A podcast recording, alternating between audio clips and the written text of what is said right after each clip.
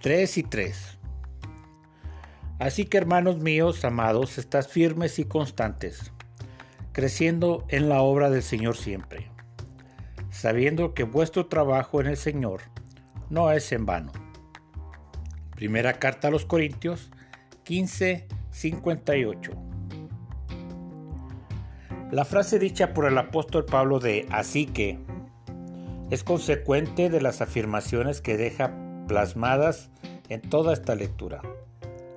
Pablo exalta el poder de la resurrección sobre la muerte y dado que se tiene un propósito en Cristo y una obra o tarea que realizar, acuña el apóstol tres palabras que no se deben perder de vista.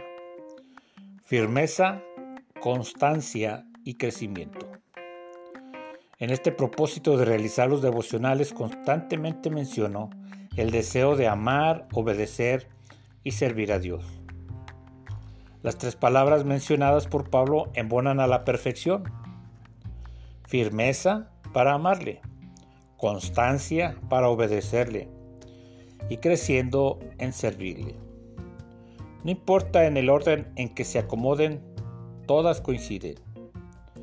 Todas apuntan a una vida presente, pero también a una eternidad. Lo que hagas para Dios tiene recompensa. Devocional del Pastor.